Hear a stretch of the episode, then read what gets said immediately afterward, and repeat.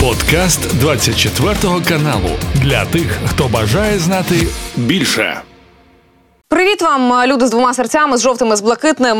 Мене звати Катерина Соляр. Поруч зі мною традиційно радник глави офісу президента Михайло Подоляк. Пане Михайло, я вас вітаю і слава Україні.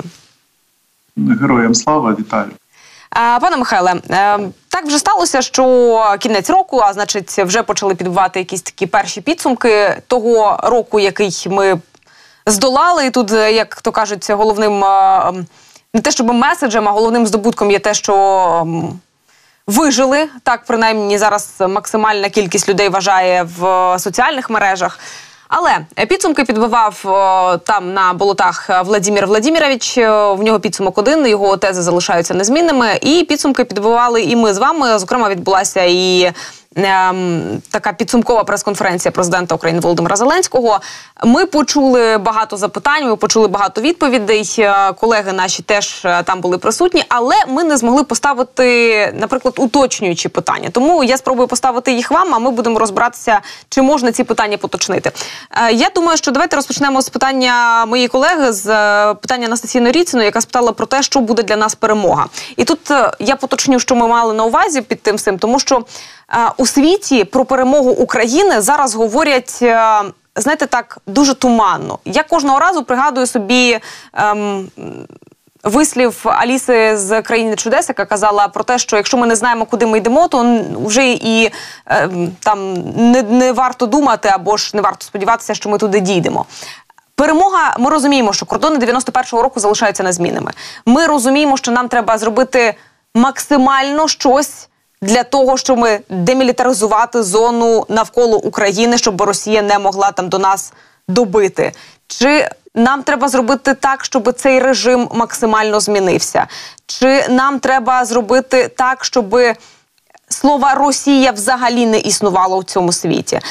Що думають наші партнери про перемогу України? Тому що президент сказав, що для них зараз те, що ми втримали Україну, те, що ми не здалися, те, що ми два роки даємо повномасштабну відсіч ворогу, для них це вже перемога. А все решту вони кажуть, ми відбудуємо потім і повернемо. От ми зупиняємося або ж приходимо знову до того самого питання: що таке перемога України? Зараз ми перейдемо до обговорення, що таке перемога, але перше, ми не вижили. Це ж не питання виживання чи не виживання. Ми сьогодні точно розуміємо, що ми можемо, що нам треба уточнити, які внести корективи, про що треба говорити з партнерами, тобто набагато більший досвід. Це в минулому році, після 22-го, ми могли говорити про те, що ми встояли. Да? А сьогодні ми ж не про це вже говоримо. Ми говоримо про інші плани. Інша справа, чи є в нас для цього достатні ресурси. Оце проблема. Ми маємо говорити про кількість, відповідну кількість ресурсів, яка якраз таки буде говорити про ті цілі, які ми маємо переслідувати щодо фіналу війни, як такої. І друга складова. А Путін не те, що нічого не сказав, він абсолютно точно вам сказав. Він сказав, що він буде вас вбивати далі. Він сказав точно, що для нього війна це війна, тільки війна, все інше його не хвилює. Це він так сказав: е, типа, ми будемо, поки не виконаємо всі цілі е, СВО, проводити е, дії свої. Але це ж не про СВО. Вони точно розуміють, що це ніяка не спеціальна військова операція, а повноцінна війна, тому вони акумулюють весь ресурс. І головне, вони перебудували країну, яка сьогодні відверто себе поводить, як країна, яка буде воювати, поки не зникне з мапи ну я маю на увазі з, з мапи сучасної цивілізації, і все. Тобто Путін ще раз позначив, що немає ніяких вліво, вправо компромісів. Якщо хтось це не розуміє, ну давайте це пояснювати, тому що це і від цього і залежить розуміння, що таке перемога України чи поразка України. Тому треба чітко зафіксувати. Путін відверто ще раз наголосив: я буду воювати, поки не ця країна не зникне. Україна все і війна є єдиним. Е, можливим станом Російської Федерації, поки там буде еліта путінського призову. Поки там буде Путін, поки там буде його оточення, вони будуть з нами воювати. І тоді переходимо до того, що таке перемога України. Чи можна вважати, що ми втримали кордони там, де вони сьогодні є? Ну, мається на лінію розмежування, там де вона сьогодні є. Що це є перемогою? Ні, не є перемогою. Абсолютно, це фікція. Війна не закінчилась. Ну тобто, вважати перемогу так, тактично ми втримали лінію розмежування. Росія за 23-й рік не захопила нічого, ніякого населеного пункту. Да, знищила населені пункти певні, не просунулась нікуди. Росія втратила е, абсолютно втратила монополію на ту ж акваторію Чорного моря. Але чи є це перемогою? Ні, безумовно, тому що Росія залишилася агресивною країною з єдиним наміром, який дозволяє їй існувати війна. І тобто, якщо ми далі не фіналізуємо цю війну, то ми будемо мати з вами що класичну безкінечну війну в різних проявах, яка буде приводити до того, що в нас будуть вбивати людей, наші люди будуть змушені звідси виїжджати, і е, Україна поступово буде переставати існувати як перспективна держава, навіть просто як держава, не те, що перспективна, і так далі. Тобто не треба себе обманювати. І тоді про що ми говоримо, коли говоримо про перемогу України? А це ж не питання навіть кордонів 91-го року. Це безумовно, ви абсолютно праві. Якщо в Росії залишиться хоча б клаптик української території, вона буде постійно казати: дивіться, е, нацисти вбивають там е, тих чи інших е, фейкових жителів Донбасу, і тому ми маємо знову ж розпочати якусь там спеціальну військову операцію. Це буде там через рік, через два, через три. Через... Ви ж розумієте, що так і буде? Ну навіщо вам тримати? Під контролем чужу територію, якщо ви це не будете використовувати як привід для подальшої експансії, нонсенс. Для чого Росія тримає е, часткову територію Грузії? Щоб продовжувати тиснути на Грузію. Для чого тримає Придністров'я? Для того, щоб тиснути на Молдову і спробувати там перехопити владу. Це єдиний спосіб існування Російської Федерації в цьому політичному е, вигляді. І тоді ключове питання: якщо світ хоче мати перше правила, друге Е, працюючи міжнародне право, третє міжнародні інститути, які можуть превентивно вирішувати ті чи інші конфліктні ситуації. Якщо світ хоче мати суттєве зменшено донатів тероризм, як такі, політичні провокації, як такі, а і так далі, і тому подібне, тоді світ має прийти. Світ я маю на увазі демократичний, да, тому що зрозуміло іншим там байдуже. Світ має прийти до одного типу розуміння, що таке перемога України. А це, до речі, перемога не України, це перемога демократії. А це означає, що в Росії має початись обов'язкова внутрішня трансформація політичної системи. Тобто Путін енд Company, ну всі ці дивні істоти, типу Патрушева, там Наришкіна, ну Наришкіна можна не враховувати, тому що це як Медведєв, да? два сапога пара. А, Ні на що не впливають і не мають доступу до якоїсь там серйозної інформації. Але між тим, от вся ця еліта, яка дійсно там має певні впливи, має програти має зникнути. Має бути революція в самій Росії. Коли це можливо? Чи можливо це сьогодні? Чи можливо це, якщо Росія залишиться на часті окупованих територіях України? Наприклад, там, де сьогодні вона знаходиться, ні, неможливо, тому що Росія буде вважати, да, велика війна не привела до тих наслідків, які ми хотіли, але привела до наступного: ми не програли, ми не відповідаємо за масові військові злочини. Ми не сидимо в, е, на лаві підсудних в Газі, ну чи на будь-якому іншому трибуналі, і так далі. Крім того, ми починаємо знову. Дивіться, вони змінили риторику. Вони починають знову себе агресивно поводити. Дайте нам дозвіл на це, відмініть це. Ми хочемо приймати участь у там олімпіадах. Ми хочемо приймати участь ще в чомусь і так далі. Крім того, Лаврова запрошують в Скоп'є, ну в Македонію. ОБСЄ хоче з ним проговорити, що таке безпековий контур Європи. Це ж справедливо і так далі. Тобто Росія. Залишившись, хоча б на клаптику території, перше не піде на трансформацію своєї політичної системи. путінська еліта не зникає, і Росія себе на глобальному ринку так вона буде під санкціями, але вона буде постійно торгувати, щоб ці санкції зменшувались чи якось шукати, як їх обійти. Ну тобто, це ж це ж війна далі. Трошки в іншому вигляді до наступного етапу, до третього етапу повномасштабного 2.0 вторгнення в Україну. Тому фіксуємо. Хоче це хтось визнати, не хоче. Фіксуємо наступні речі. Перше, Путін не є договороспроможним, і він чітко заявив, що буде воювати, поки не знищить Україну. Прямо чітко сьогодні, буквально там три дні тому, сказав: буду воювати, поки вас не вб'ють. Ну, якщо хтось це не чує, це проблема, е, яку можна вирішити там у відповідних е, медичних спеціалістів. Друга складова. А, Немає жодних компромісних варіантів, тому що будь-який компромісний варіант розмін чогось на щось буде означати, що ви добровільно готові, щоб наступні покоління так само воювали. Чи навіть не наступні покоління, а через там через три роки, через два роки. Але з ким воював? Дивіться, Російська Федерація це ж була фейкова країна і фейкова армія, велика, да, з великою кількістю зброї, але фейкова. І вони зайшли у війну повністю не підготовлені. Вони не розуміли, що така сучасна війна, так само, як і інші е, країни, і ми в тому числі. Але ми швидко навчались до певного моменту. Перейдемо потім до якого моменту, але ми швидко навчалися. Наші партнери не були готові до такої війни. Але сьогодні Росія абсолютно точно буде мати іншу армію з іншим типом психологічної функціональної підготовки, з іншим типом озброєння. Це буде інша армія вторгнення, набагато більш небезпечна і набагато більш потужна, ніж те, що сьогодні продовжує працювати на наших окупованих територіях. І тому це буде набагато набагато для нас з вами фатальніше, але не забуваємо, що вдруге зібрати таку міжнародну демократичну підтримку демократичної коаліції, як сьогодні, чи зможемо ми з вами, якщо Росія буде просуватись на наступному етапі війни? Тому компромісів немає. Тому що будь-який компроміс виключає програш Росії з юридичної точки зору. І відповідно виключає відповідальність за масовий злочин. Тобто, все, що вони тут вбивали, гвалтували, атакували крилатими ракетами, е, геноцидили дітей, там ну кіднепили дітей, геноцидили доросле населення на окупованих територіях, включно з Київською областю. Це все не буде не буде мати ніякої юридичної відповідальності. І тоді ми переходимо до ключового моменту. Єдиний спосіб все це закінчити і отримати хоча б там 15, 20, 30 років, які нам дозволять перебудувати, по-перше, свою державу, свою інфраструктуру, в тому числі військову інфраструктуру, свої виробництва, в тому числі військове виробництво, свої кордони, свій інформаційний, культурний і інші простори, влитись по справжньому.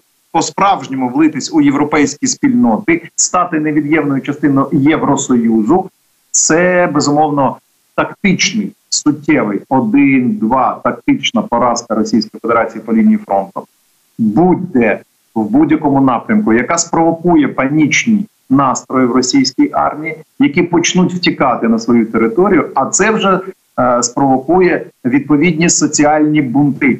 Це не соціальні політичні бунти, а соціальні бунти з точки зору ви нас ви нам збрехали.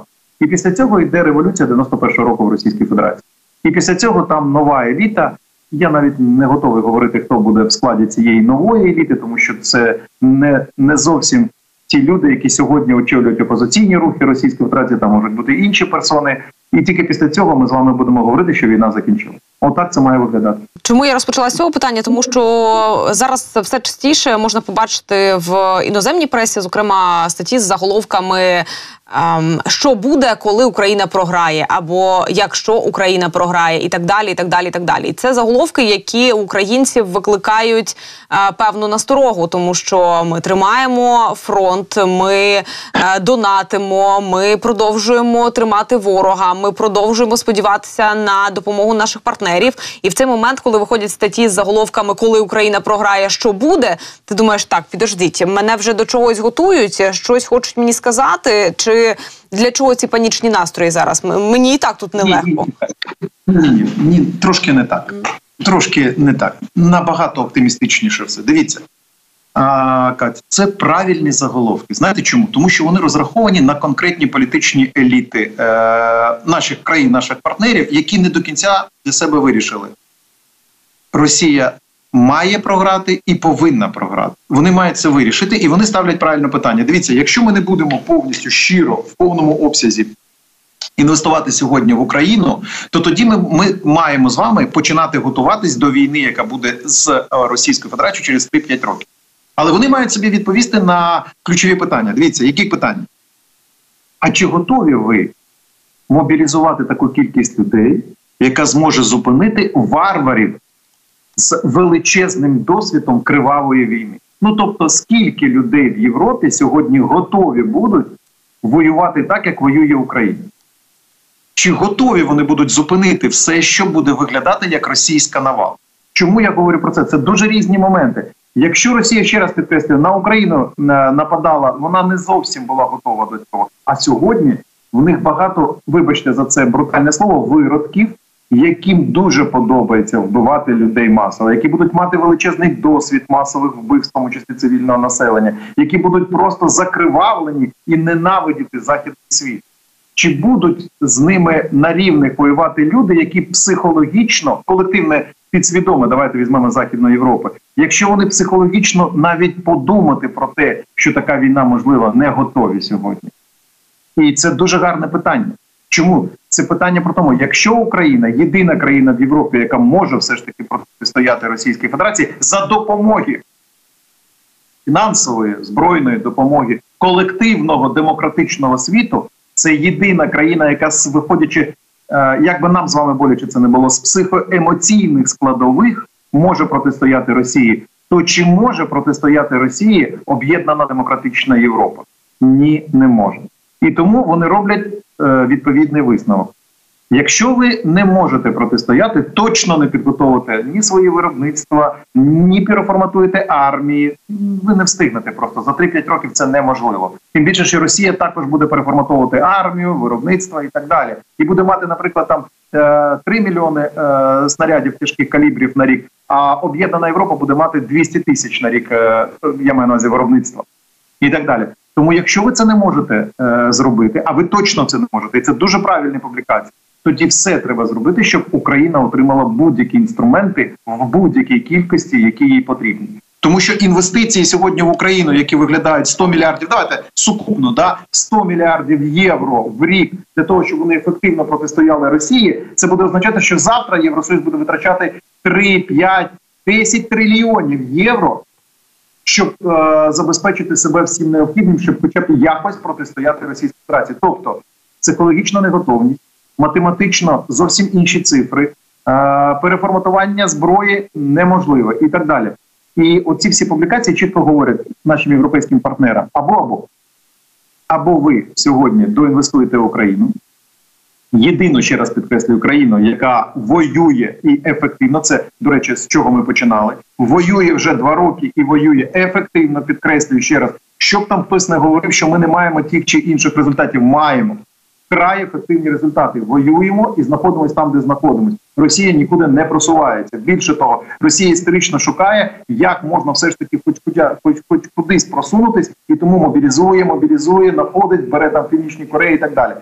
Або ми фінансуємо повністю Україну, скільки їм потрібно з точки зору зброї, перш за все, з точки зору інвестицій у військове виробництво, у воєнні виробництво, або або ми будемо залиті кров'ю. І це дуже класна ділема. Це дуже класна дискусія. І вони ще не до кінця це усвідомлюють, але це дуже і дуже добрі дискусії. На відміну від того, що ми бачили з вами три місяці тому. Е, тому да що писали тоді е, західні наші медійні партнери, вони на повному серйозі писали: ну дивіться, Україна неефективно там наступальні операції проводить, Україна не може там запланувати правильно наступальні операції і так далі. І в один момент вони усвідомили, що це означає. Тобто вони хотіли нас ображати, при тому, що вони не писали, що, наприклад, на тому ж південному напрямку знищені там конкретні повітряно-десантні дивізії, гвардійські дивізії Російської Федерації. Вони про це не писали, начебто цього не було, начебто це не Україна зробила. От Україна щось там десь втратила, да і так далі. Але вони не писали, що відбувається з російською армією. І вони якби оце песимізувало багатьох. Але сьогодні вони усвідомили, що якщо не Україна, то тоді ніхто. І це круті питання. І це дуже буде впливати на ті рішення, які будуть приймати відповідні європейські американські політики. І дивіться, хочу сказати і наголосити: європейські політики в багатьох випадках чітко це вже розуміють. Дивіться, як суттєво збільшилась військова допомога від країн Північної Європи, тому що Путін той же говорить відверто. А ми з Фінляндією можемо знову воювати. Ми там сьогодні будемо формувати Ленінградський військовий округ. Ми відповідно вважаємо, що вона країна, яка має бути знищена. Він вже про це відверто говорить, і тому Північна Європа збільшує бюджети. Частково збільшує консервативна стара Європа, та ж Німеччина, тому що вони розуміють всі ці ризики. І оці публікації якраз таки дають таке більш рельєфне розуміння політичними елітами. Вони починають цей дискурс, вони починають це дискутувати, і тоді нам буде з вами легше про ці ж позиції, про які ми вже більше року говоримо ну, відстоювати. А а щодо штатів, О, ми я переб'ю. Да. Я, я, да. Тому давайте тут ми е, без песимізму навпаки оптимістично на ці публікації дивитись, тому що вони нарешті починають прозрівати і розуміти, що таке Україна. І розуміти, чому саме Україна може це все зупинити, і чому саме треба сьогодні зупинити. І тоді повертаємось до вашого питання, що таке перемога України, що таке фінал війни тому що це тільки єдиний фінал. Програш політичний програш Росії, повноцінний політичний програш, коли трансформація еліти, коли еліта пішла геть, коли е, когось затримали, хтось фізично зник і так далі. Інакше війна, в якій не всі зможуть встояти, м'яко кажучи, ви ж бачили, там певна соціологія є, наприклад, по польському суспільству. З точки зору, чи готові вони воювати, чи готові вони волонтерити, і так далі, і це кардинально. Я ще раз підкреслюю, кардинально. Я хочу сказати, що поляки молодці, вони нам допомагають. Супер, супер країна транзитивного типу країна, яка все буде робити і робить все для нас. Але кардинально відрізняється готовність України до того, що треба сьогодні робити, і готовність, наприклад, е, польського суспільства до того, е, як себе треба поводити під час бойових дій на їх на їхній території. Щодо сполучених штатів, е, по перше, Ентоні Блінкін сказав про те, що Україна таки має силу, і це неодноразово вже ну там це не потребує якогось доведення, тому що два роки вони за цим активно спостерігають. Путіну вже не вдалося досягти своєї головної мети в Україні. Наголосив він стерти країну з карти, підпорядкувавши Росії. Це був важкий рік на полі бою, але знову українці зробили те, що ніхто і не сподівався. Вони протистояли одному з найбільших військ у світі. Це ну там визнання України. В цьому ми бачимо там ніхто не має вже сумніву. Я в тому впевнена. Е, бачимо опитування Fox News, де більше американців е, підтримує надання допомоги Україні дві третіх. Та і цей показник він зріс, якщо порівнювати з листопадом 23-го року. Е, в той же час ми бачимо, що зростає і рейтинг, наприклад, того ж там президента Трампа, який каже, там ми завершимо війну в Україні, тим, що просто там перестанемо давати зброю. І тут питання питання. З одної сторони, нібито зріс е, рейтинг підтримки, нібито зросла підтримка американців, українців, і е, нібито е, за ті 60 мільярдів мали би проголосувати вже, але тим не менше ми чекаємо на цю допомогу в січні місяці. Президент сказав, що це лише питання часу, але питання чи є в нас цей час? Ми отримаємо допомогу від Сполучених Штатів обов'язково. Ми дійсно бачимо суттєве зростання підтримки, навіть не так суттєве зростання розуміння, що це за війна, і розуміння, у що саме вкладають американські е, платники податків свої кошти. Крім того, я б зафіксував е, увагу на словах Блінкена. Подальших словах Блінкена, де він говорить, що це ви знаєте, це ж ми інвестуємо в Україну, але 90%, Ми з вами про це неодноразово говорили. 90% цих коштів залишаються у військових виробництвах Сполучених Штатів в економіці Сполучених Штатів, в е, додаткових робочих місцях в Сполучених Штатах. А це дуже важливо для внутрішньої політики. І тому, в принципі, вони розуміють, що таке інвестиції в Україну. Дійсно, відносно. Давайте об'єктивно 61 мільярд доларів, які має піти на підтримку в 2024 році України. Це відносно невеликі е, гроші щодо тих цілей, які ви можете, я відверто скажу, купити за ці гроші. А що ви можете купити? Знову ж таки, ви можете купити, що Сполучені Штати це глобальний лідер, що Сполучені Штати це ключовий, е, е, е, скажімо так, інструмент написання міжнародних правил. Що ви можете обнулити остаточно Російську Федерацію, не просто десь втриматись, да, а обнулити ключового донатора глобальної нестабільності. І головне це інвестиції в передбачуване майбутнє, в тому числі в Сполучених Штатах. Менше воїн, менше ескалацій, менше фінансування е, превентивних заходів щодо цих ескалацій. Тобто, це навіть зекономить бюджет. 61 мільярд Україні зекономить бюджет в 2025-2026 на превенцію в тих чи інших регіонах. Тому що якщо Росія не програє, ви ж розумієте, це ж очевидно. Вони мають це вже усвідомити. Росія буде інвестувати в Латинську Америку, щоб був конфлікт між Венесуелою і Гаяною, чи будь-який інший конфлікт на цій території. Вони будуть інвестувати далі в перевороти в Африці. А це буде збільшувати, наприклад, ціну того ж урану для європейських країн, і багато багато чинників, які будуть приводити до хаотизації глобальних відносин і до підвищення ціни безпеки, як такої. Тобто 61 мільярд сьогодні інвестицій в Україну. Це означає через три роки, якщо Росія залишається, а Росія буде вести себе набагато більш зухвало. Дивіться, якщо країна скоює масові військові злочини, і після цього не несе за це відповідальність. Що вона розуміє про себе? Що вона отримала карт-бланш. Можна вбивати, фінансувати, скоювати перевороти, не буде покарання. І тоді що буде робити Росія, яка може існувати тільки в рамках експансії, в рамках війни? Про це до речі, Путін я ще раз наголошую, прямо говорить: ми будемо контролювати цей світ через насилля, через війну.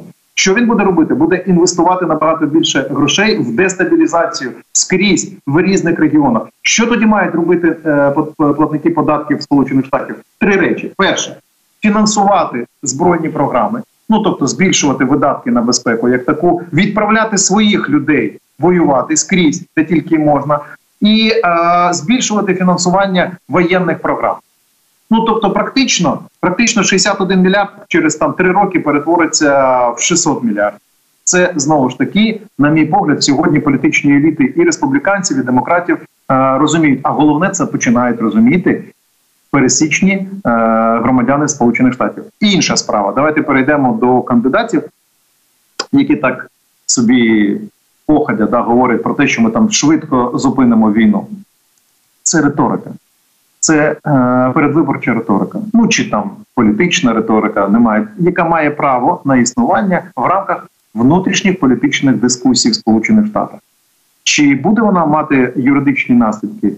На мій погляд, ні, тому що ще раз фіксуємо: візит президента Зеленського підкреслив наступне: чітке розуміння адміністрації діючого президента Сполучених Штатів пана Байдена, всі ризики, які несе війна в Україні. Друге, чітке розуміння елітою елітами республіканської демократичної партії, чому треба підтримувати Україну. І третє. Суттєве підвищення, це про що ви говорите? Суттєве підвищення підвищення розуміння цього, що відбувається в Україні з боку пересічного американця.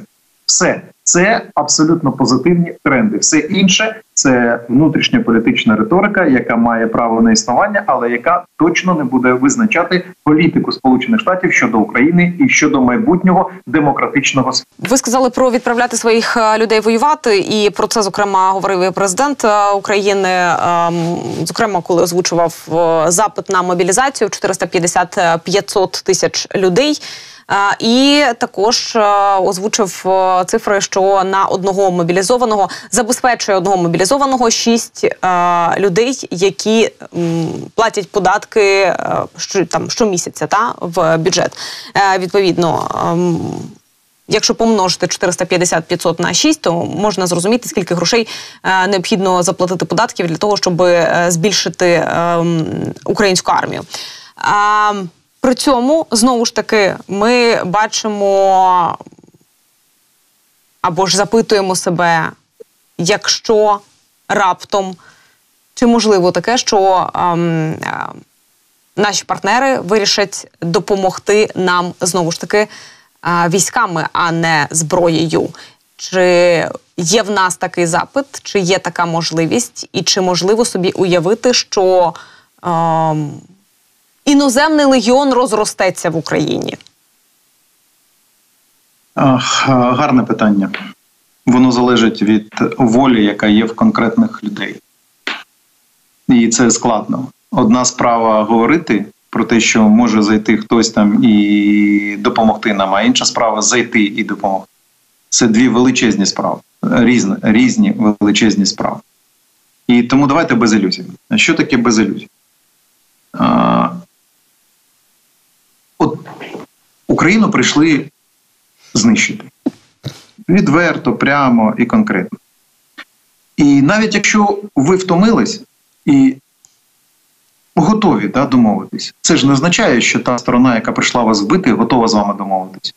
І це ж не означає, що вона зупиниться. Це ж не означає, що вони а ну все, ми готові до миру. Ми з вами будемо жити дружно, як брати, да? як вони любили казати, це до до початку війни в 2014 році і так далі. А це ж навпаки тільки мотивує росіян трошки пришвидшити геноцид України. Я ще раз хочу, щоб ми це почули. І тому, коли ми говоримо про мобілізацію, так, це тяжка тема. Так, я розумію, що в 21 сторіччі, коли ви живете в країні з відкритими кордонами, ви можете поїхати будь-куди. Ви ж не росіяни, які живуть там в Читі, так, чи там в Саратові і так далі. Ви жили в Києві, у Львові, у Житомирі, у Вінниці. У вас було відкритий світ. Можна було поїхати будь-куди, спілкуватись з будь-ким, робити кар'єри і так далі. Це 21 технологічне століття. Це зовсім інше. Ще раз підкреслюю, Росія живе в іншому столітті, і тому нам доведеться мобілізувати чому і говорити про це, навіть якщо це складно. Я трошки зараз про математику пізніше скажу, але поки що е, про е, розуміння, емоційне розуміння цього. Доведеться, тому що навіть якщо ви не хочете захищати країну, ну припустімо по різним мотивам, це ж не означає, що сторона, яка прийшла вас збивати, погодиться з вашими небажанням воювати і зупиниться. Правильно, вона буде продовжувати воювати. А якщо вона окупує територію, то ті люди, які навіть не хотіли воювати, вони будуть під окупацією, і е, будуть варіанти, що їх ліквідують, їх е, почнуть там тримати у фільтраційних таборах. З ними почнуть від, відповідним чином працювати, як це ми бачили на окупованих територіях їх почнуть геноцидити, депортувати і так далі. Треба просто це усвідомити. І якщо ми не готові про це говорити, тоді в нас є два шанси. Або попасти під окупацію з відповідними наслідками, особистими для своїх сімей, або або втратити державу і просто їздити по світу і казати, колись в нас була держава. Можна вибрати. От два таких варіанти. І третій спокійно, попри все, попри підвищений тиск, е, попри там тиск 140, е, 160 на 90 на 110, розмовляти про мобілізацію, тому що немає інших рішень. Але не просто мобілізація. Тепер я переходжу до математики. Президент вже відверто сказав: дивіться, так, військові говорять, 440 тисяч потрібно. Не проти. Але хочу почути відповіді на наступні питання: чи воюємо ми технологічно? Чи які типи зброї нам потрібні, щоб відтиснути ворога від е, безпосередніх боєздібних, щоб таким чином зберегти життя.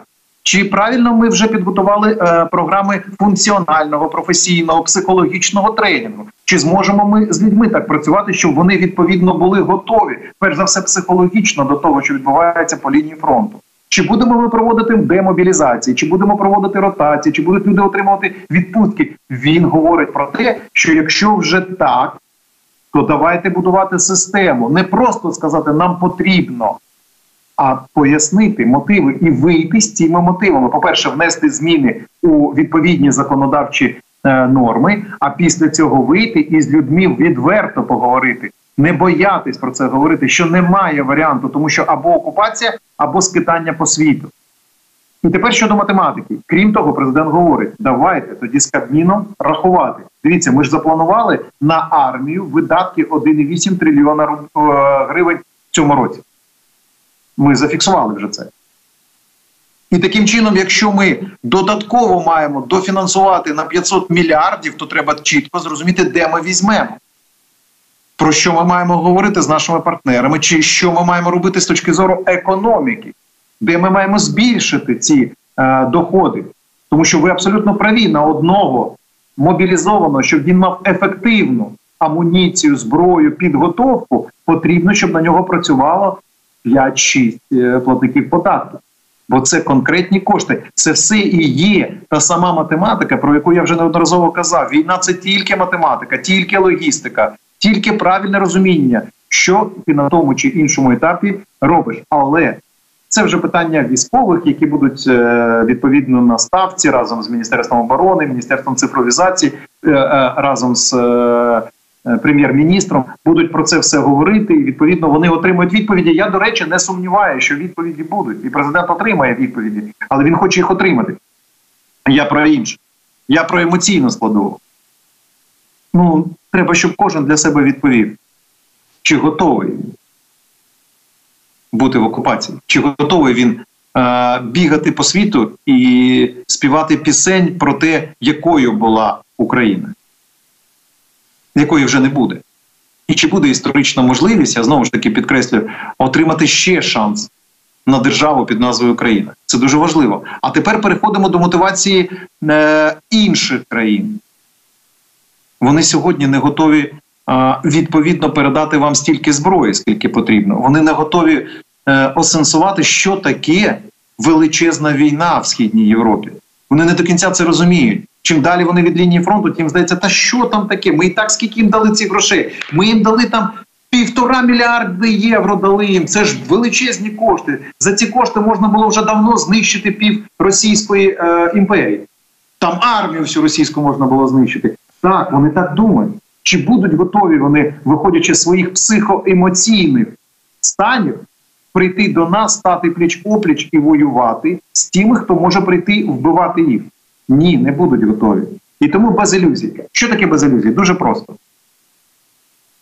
Маємо чітко усвідомити, компромісів не буде. Я про це вже сказав. Маємо чітко усвідомити, що Росія буде воювати, поки не програє. Маємо чітко усвідомити, що в Росії є ресурси. Маємо чітко усвідомити, що наші партнери так само будуть мати і давати нам ресурси, попри всі свої внутрішні дискусії. Маємо чітко усвідомити, що вони сьогодні прозрівають, в тому числі в Сполучених Штатах. Вони прозрівають про всі небезпеки, які генерує Російська Федерація, і тому маємо усвідомити, що ми отримуємо необхідну зброю, необхідне фінансування і зможемо виграти цю війну, попри той період, в якому ми сьогодні знаходимося. Ще про фінанси е, міністр фінансів, зокрема, е, сказав, що українцям потрібно у кілька разів знизити споживання, щоб країна могла перейти на військові рейки. Отут тут хотілося б трошки пояснити, що саме має а на увазі. тут достатньо пан Марченко чітко заявив, що треба знизити знизити цей luxury сектор. Да, коли ви витрачаєте е, кошти на нові авто, на нові там якісь гаджети, ну на все те, що є предметами розкоші, коли треба все ж таки е, трошки доінвестувати загальні потреби збройних сил України. Я так обережно скажу.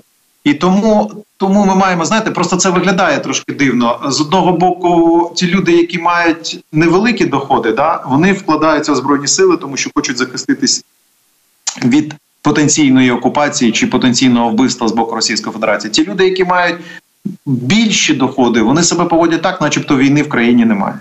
І це з одного боку інформаційно деморалізує, тому що про це говорять. Ми ж в інформаційному а, часі живемо. А, а з іншого боку, ну це ж кошти, які можна більш раціонально витрачати, коли є питання життя і смерть. Я маю на увазі з точки зору держави. Це дуже просто, і тут міністр правий, тому що якщо ми будемо трошки інакше балансувати свої внутрішні затрати, то тоді в нас буде більш збалансований бюджет, і бюджет зможе там деякі більші виплати робити в тих напрямках, там соціальні виплати, соціальні транспорти, чи, наприклад, е, виплати для збройних сил. Це нормальна практика. І це практика не для хейту. Да? Тобто він говорить не для хейту. Він говорить як міністр фінансів країни, яка вже два роки у війні, і який постійно на переговорних майданчиках з нашими партнерами знаходиться для того, щоб отримати дофінансування тих е, дефіцитів, які є в бюджеті. Розумієте, пан Марченко найбільш активно проводить переговор, ну, окрім президента, безумовно, тому що президент відкриває завжди все. Е, з точки зору переговорних процесів, але вже щодо логістики, і він постійно шукає можливість дофінансувати наш з вами дефіцит бюджету. Але є внутрішній резерв, і він говорить про цей внутрішній резерв. Ми можемо деякі програми дофінансувати за рахунок внутрішнього резерву. Це, на мій погляд, абсолютно правильна модель і формат е, поведінки під час війни. Міністр оборони України е, Рустем Умаров, я так розумію, дав коротеньке інтерв'ю Більд, е, зокрема, який нещодавно публікував і плани Росії на 2026 рік е, захопити Україну по яких саме напрямках, і е, який публікував свого часу і плани Росії в 2022 році піти і захопити Україну. Тоді ми правда Е, знову ж таки більше схилялися до того, що це така жовта преса, і навряд чи вони мають е, доступ до таких даних. Але як виявилося. Так і мали. Тим не менше, е, міністр оборони України Умаров каже про те, що Крим може бути звільнений у 2024 році. Я впевнений на 100%. Це наша стратегічна мета. І тут питання, яке я думаю, зараз зададуть українці, скажуть, це наші нові плани наступних контратак. Ну давайте об'єктивно. Міністр все ж таки е, має багато інсайдерської інформації. Він спілкується з генеральним штабом. Він знаходиться постійно е, в спілкуванні в рамках ставки верховного головнокомандувача і щось розуміється. І давайте все ж таки не забувати, що в цьому році дійсно були ефективні спроби взяти під під вогневий контроль повітряний простір е, над півостровом Крим. Е, дуже ефективно і дуже вдало вдалося відтиснути Чорноморський флот в новоросійські бази і таким чином е, контролювати акваторію Чорного моря навколо е, півострова Крим. В цьому році вдалося запобігти можливості Росії повернутися на той же Зміїний і так далі. Тобто є багато чинників, які чітко говорять щодо стратегічної цілі нашої наших наступальних операцій, і вони сьогодні продовжуються. Ключова ціль, одна з ключових стратегічних цілей, безумовно, це взяти під контроль логістичний коридор, який йде через півострів Крим. 90%, е, скажімо так, забезпечення російського окупаційного групування це півострів Крим. 90% е, військових баз це півострів Крим. Тобто це важлива ціль. Я не готовий говорити знову ж таки про відповідні оперативно-тактичні завдання чи відповідні стратегічні цілі і так далі. Але з політичної точки зору можу сказати, що це правильна акцентуація. Півострів Крим є головною логістичною базою Росії. Якщо це взяти під тотальний контроль, це суттєво ускладнить можливості Росії продовжувати ті чи інші оборонні чи наступальні дії практично по всій лінії фронту. І тут міністр абсолютно правий. І е, по сроках можемо там да по строках можемо говорити. Е, відповідно з урахуванням знову ж таки математичного е, урахування того, що ми будемо мати з технологічних видів зброї. Ну ми ж про це говоримо постійно. Це дальнобійні ракети, це дрони, це е, реби різних модифікацій це там інші необхідні нам засоби. Ну, перш за все, авіаційний компонент, тому що дивіться, ну не можемо ми говорити про успішність чи неуспішність того чи іншого е, дії, якщо ми не маємо домінування в якихось секторах в Росії. Тотальне домінування по лінії фронту у повітрі. Якщо ми це прибираємо, будемо дивитись на зовсім інші диспозиції. Якщо е, Росія продовжує домінувати в повітрі, ну знову ж таки будемо мати е, проблеми. Все це зрозуміло, все це обговорюється знову ж таки на ставках в рамках е, е, і стратегічних планів, і коректив тактично-оперативних. І я думаю, що тут міністр абсолютно правий. Для нас важливо знищити ключовий логістичний коридор, яким користується сьогодні Росія. А це є півострів Крим. Я маю на увазі як коридор, не як територію, територію, де окупувати безумовно. Е, ще одна фраза, яку сказав міністр Умеров, сказав, що Україна хоче закликати до армії чоловіків, які живуть за кордоном. Е, про це він вже сказав в інтерв'ю Велт. І наступного року українців призовного віку від 25 до 60 років у Німеччині та інших країнах е, слід попросити з'явитися до призовних пунктів. І також опрацьовується питання або ж покарання тим, хто не з'явиться. Знову таки ми повертаємося до того, чи поповниться іноземний легіон. Щоправда, бачите, українцями саме це мав міністр Умеров на увазі. Наскільки ви думаєте, може бути ефективною? Це буде залежати, це правильна ідея. Ну, все ж таки, треба бути свідомим. Да? Ну, ну як би дивно виглядає, хтось тут має нести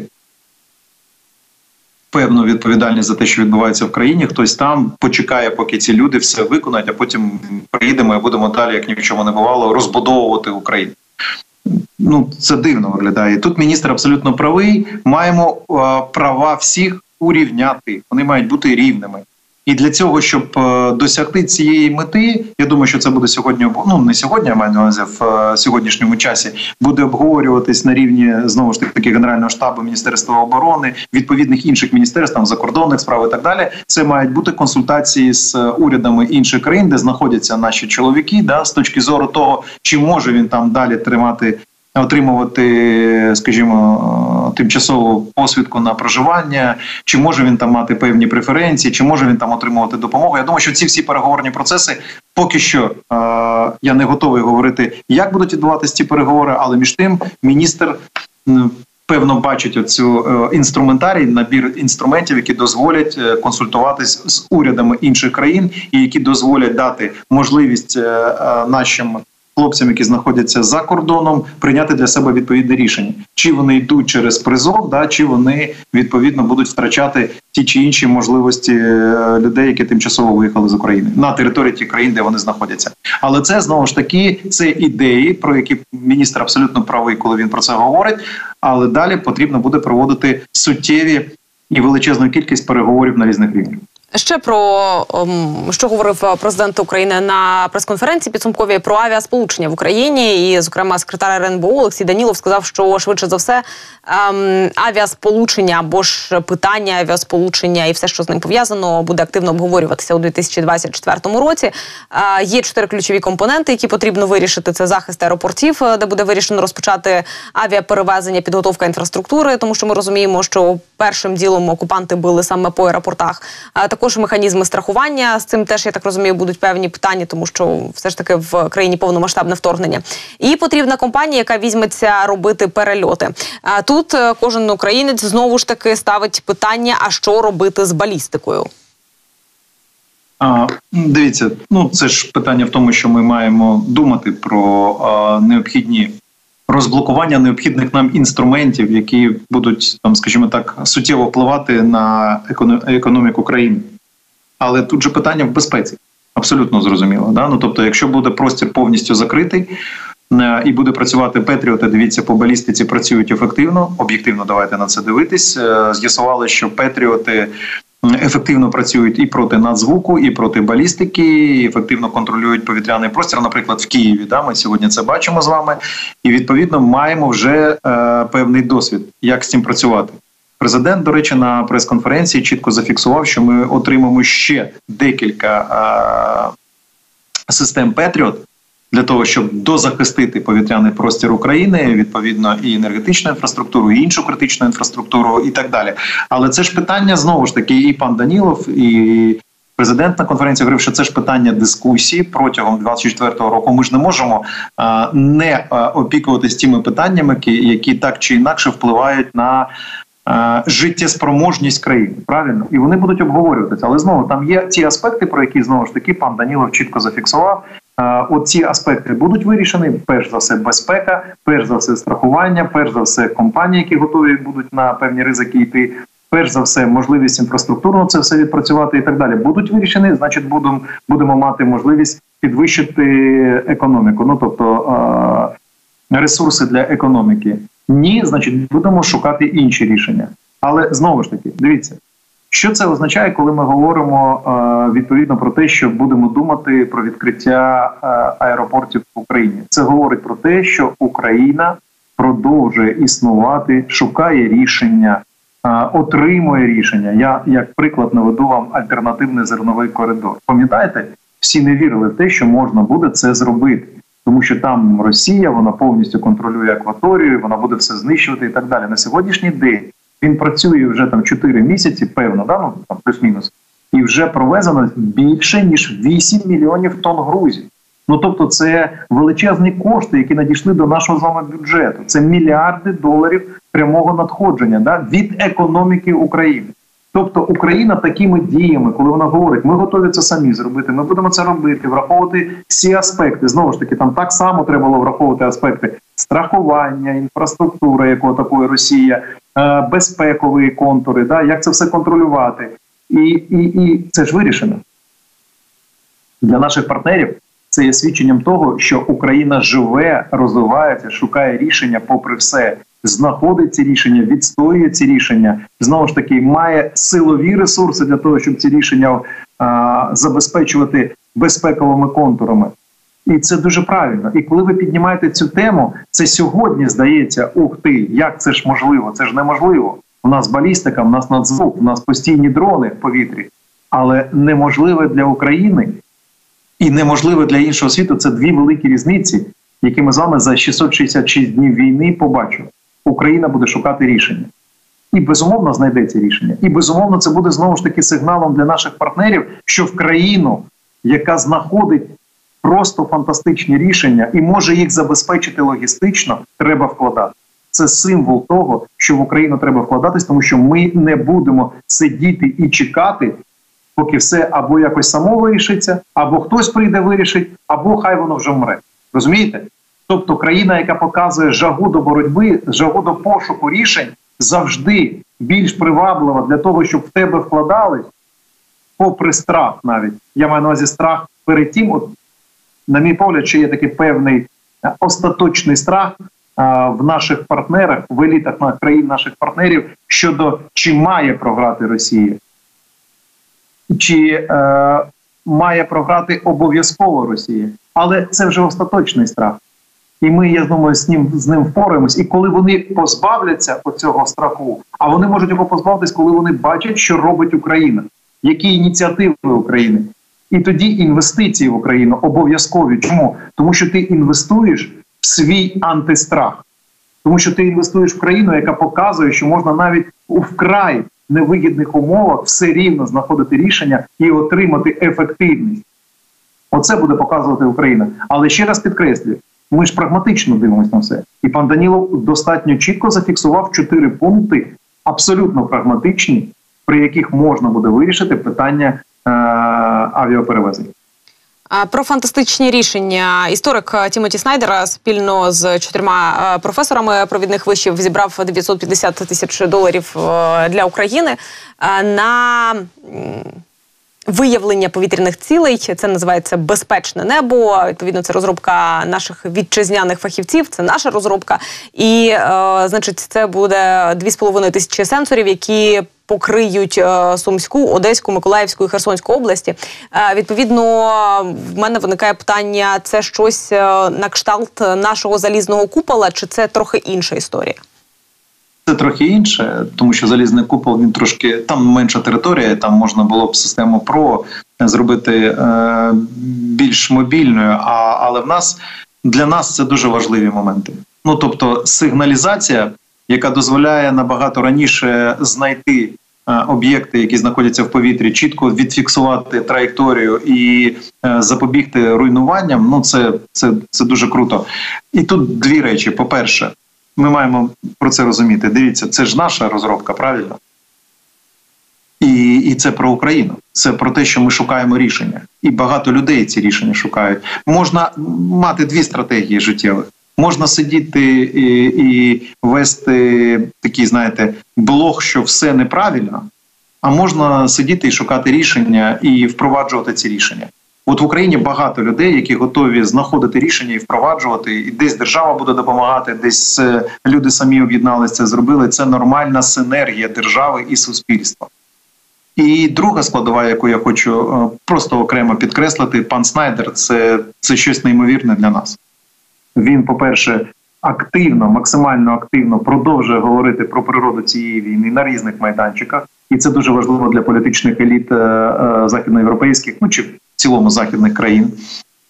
Пан Снайдер чітко говорить про всі ці ризики, які е, історично отримає е, демократія, якщо Росія не програє сьогодні. І пан Снайдер абсолютно щиро, просто безумно закоханий в Україну.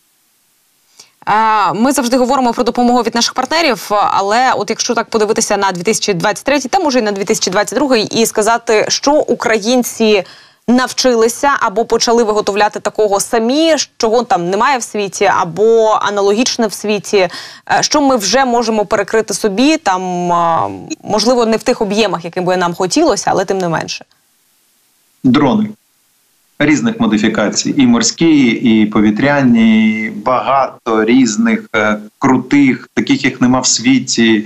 Е, да, треба це все масштабувати. І сьогодні знову ж таки е, зробимо з посилання на президента. Він абсолютно він навіть консервативну оцінку дав, що десь мільйон дронів буде.